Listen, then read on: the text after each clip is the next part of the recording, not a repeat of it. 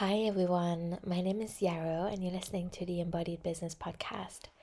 I want to talk to you today about my marketing plan for 2023.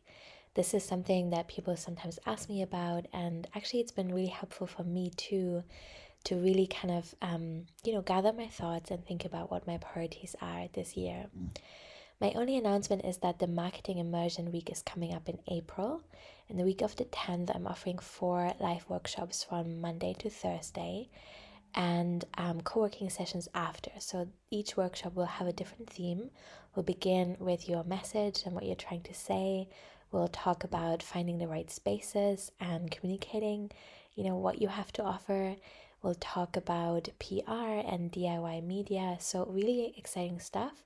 And then each day after the workshop, we'll also have a two and a half hour co working session, meaning that you have time to actually implement what you're learning, and I'll be on hand if any questions come up. And I really hope that this means it's not just another workshop that you're kind of you know watching and and taking part in but you actually also really get a chance to implement with support a marketing strategy that works for you all right, I'll link to that in the show notes, and now I'll tell you more about my own marketing strategy. So, I'm not on social media anymore since uh, late 2020, and that is a big part of kind of where I put my energy and the decisions I'm making now. I have never regretted it. I feel like I've reclaimed a fair bit of headspace and time in my business, and I can't say that it has has hurt um, my business in any way. I have not seen like a dip in income or a dip in interest in my work. Um, I have been able to redirect some of that time and energy, and I think that has been really fruitful and exciting to me in some ways. So I have two major focuses in my marketing, and the first one is my monthly newsletter, and the second one are, uh, are my podcasts, of which I now have three, which I know is wild, but I love it. It works for me. It's not for everyone. That's okay. So my monthly newsletter has been steady and um, continuous and lovely for about five years, I think. So I had one before, but it wasn't a monthly one. It was more seasonal, I would say and I really, really still enjoy writing it. It's not always poetic or super long, but it has a very clear layout. I try to make it really easy to take in. I break it up so that when people are tight on time, they can kind of really just get a quick overview and see what's coming up in my world. And um, I also get a lot out of seeing what people engage with, what links they click, and what they seem to be excited about. So the layout roughly is always the same. Like I said, there's a nice header image, then there's the main body text. Um, so I'm sharing a little bit about what's been up for me that month, um, any reflections or thoughts or themes I'm seeing in my work. And then there's a featured section where I'm announcing anything that's coming up. And so at the moment in my next newsletter, that would be the marketing inversion uh, immersion week. It's also me relaunching my Patreon, and then sometimes I give people an update my web design practice because um, my booking time lead time is getting longer. So i'm just letting people know for example that at the moment i'm booking for may and june. Um, and that's pretty much it. There's a lot of little images in there. Like i said i'm trying to work with bolder headers so it's easier to take in. And um, and that's pretty much it. it takes me about 45 minutes to write and sent out and that feels right to me. Like i said it's not perfect but um but it is consistent and that's what matters. Um my second focus like i said is my podcast and i really can say honestly that even after almost 7 years i think of podcasting this is still my absolute favorite way of expressing myself. I just love sitting down and hitting record either by myself or in conversation with someone else I love sharing ideas and perspectives and approaches and you know just a lot of cool stuff in this way. I find it very accessible for me to produce, but also for people to engage with. I'm a very heavy podcast listener myself, so I do have this sense that even though I'm not, you know, talking directly to my community, I am part of a bigger conversation, and that means so much to me, especially as someone who has limited social energy, who often felt drained being on social media, this is now a way where I can have much more in depth conversations with people when I invite someone, we talk for half an hour to an hour, and I get to ask all these questions that maybe um, I wouldn't have felt I could ask on Instagram. So that is really beautiful, and I, I also feel that it's bringing people into my work and getting people excited about my newsletter and um, and many times people you know decide to work with me because they listen to a podcast episode first and um, I think that's that's really yeah it makes a lot of sense to me. I think on Instagram I was sharing these little tidbits about my work and my practice, but it really had to be super bite sized. And I I'm seeing that when someone commits to book a web design project, for example, or they I want to take a bigger course with someone, you really want to do that with someone you trust, where you have a good idea of you know what the work is about. And I just feel that a podcast or a YouTube channel, whatever, any kind of long form content gives you more of a chance to really tell your story and build that relationship with someone so that people can then make an informed choice about whether working for you with you is right for them or not. And then, so having said that, I still love podcasting. I have three podcasts now. I know that sounds crazy. It really works for me. It's not for everyone. That's okay. Um, but yeah, it's just absolutely love it. And then I have a few subcategories, I would say, beyond these two big categories of the newsletter and my podcast.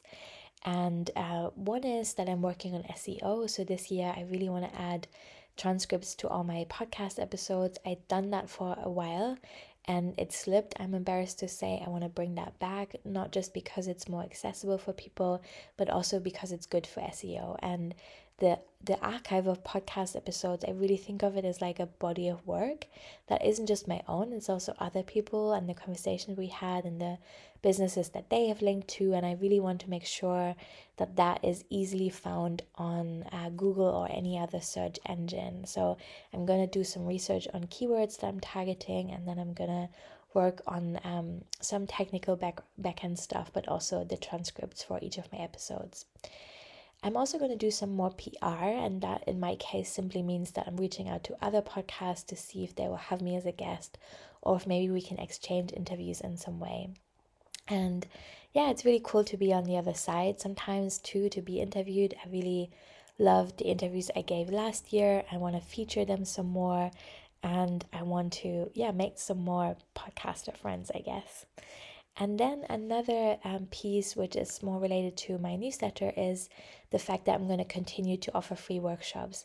I've done that for many years, I think since 2016. And it's a really lovely way to offer something for free, um, but also for me to meet new people and get a feeling for what they want to learn more about and what they're struggling with. So, um, free workshops are again not everyone's cup of tea. Some some people you know feel maybe that's too generous and they really want feel that they want to charge for them which i totally understand. I think that's absolutely reasonable. And i'm also seeing sometimes that often you know when when something is free let's say 100 people sign up only 50 will come. And that can feel like a bit of a bummer if you put a lot of work into preparing something um, and people clearly have some kind of interest. You know they sign up for it but then don't actually show up. Um, but at the same time, I also love the casual feeling of like, you know, we all have limited energy. Sometimes stuff comes up, and it's not like you're meeting someone for a coffee and they're letting you down.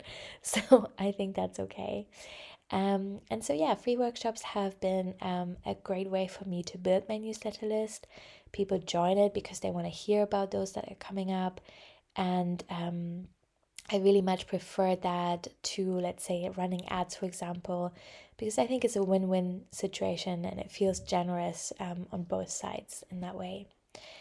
I have to say, thinking about this episode and sharing about my marketing, I, I want to say super honestly that in the year, last year and a half, my newsletter has been pretty stagnant in terms of numbers.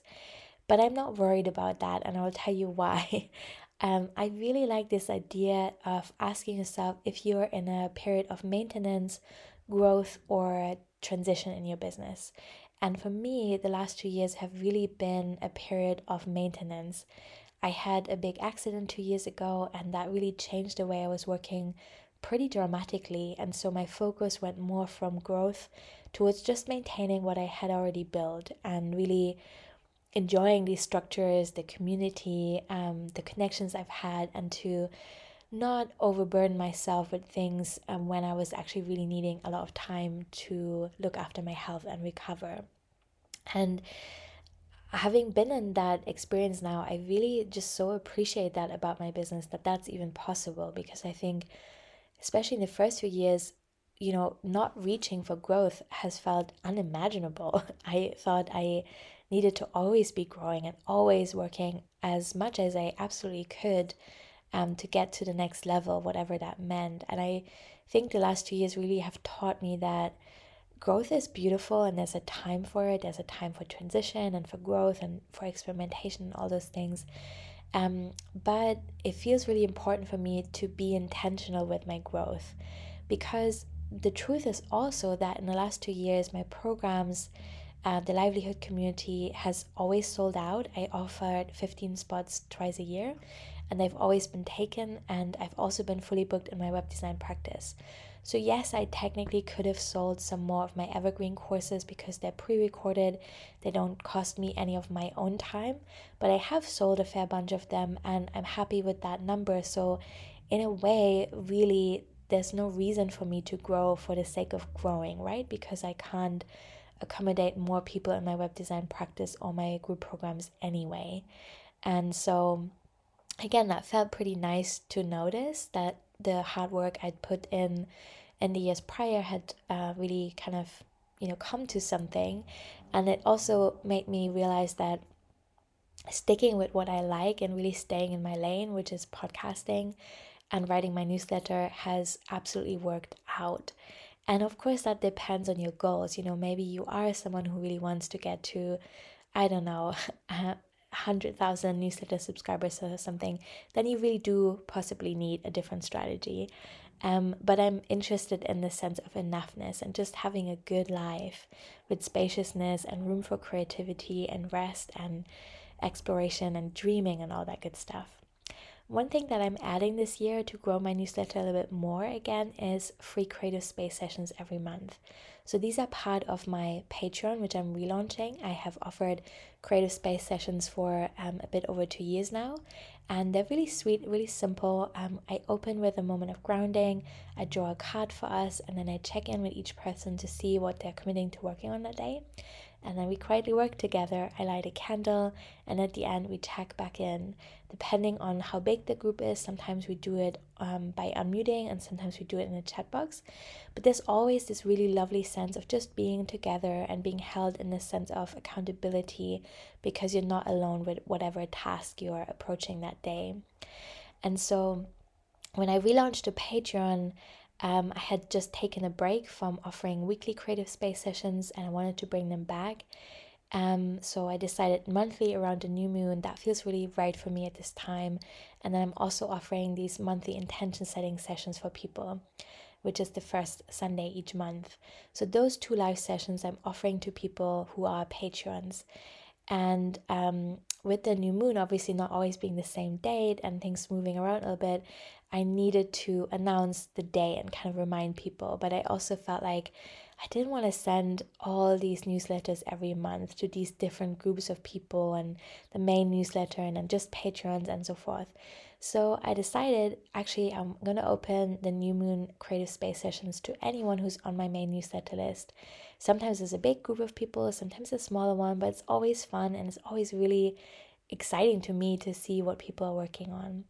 So the newsletter now goes out two days before the new moon, before the session comes up. And so it's automatically my main newsletter, but also the reminder that the session is coming up, and people can be quite spontaneous in joining if they feel like it. So I feel really pleased about that because it means it's no extra work for me. It's a fun session with a good group of people, and it's a lovely way for people to get to know me and just have a lovely free resource that they can enjoy. And if they want more of that, they can join the Patreon as well if they want to. I believe that will probably be growing my newsletter a little bit again, and that's um yeah, that's cool. That's something that I'm really looking forward to as a growth effort alongside with reaching out to other podcasts, doing some SEO work, and just keep going with my podcast and my newsletter. Um, as the different group programs come up, I will also swap the little banner at the top of my website. If you go to pingwellstudio.com, you'll see that there's usually a banner at the top announcing whatever is coming up next in my business. And that's pretty much it. So it's really not rocket science, actually. It feels pretty steady, pretty good. It feels okay to take a week or two as a break, which I love. Um, and I didn't feel that way when I was on Instagram. And it gives me a lot of scope for, you know, just just doing my thing basically and sharing that with other people. One question mark that I still have is the fact that I am doing more handmade, I'm working on more handmade projects like my prints and my quilts. And I do know that it is really helpful to be able to share them in the moment in a visual way. And for that, Instagram is really great. But I don't think that for me, getting back on there just to do that is worth it. I know that to do it well, to really get people excited about your work and to build community, it really is a whole other job. Um, it just takes time and at least at this stage in my work, I don't have that time to spend or I don't want to spend it. I do post on the Making app and I'm really excited about what they're doing and curious to see kind of how that's going to unfold. I've taught some classes over there last year, which I really, really loved. So that is probably something I'm going to explore more um, as a visual way of sharing my work. All right, there you have it. That is my marketing strategy for 2023. I hope there's been some inspiration for you in there, and I'm just excited to be more transparent about what is actually behind the scenes and what I'm doing and what I'm planning. Thank you so much for listening, and please consider the marketing uh, conversion in April if you're curious and you want to get together to learn more.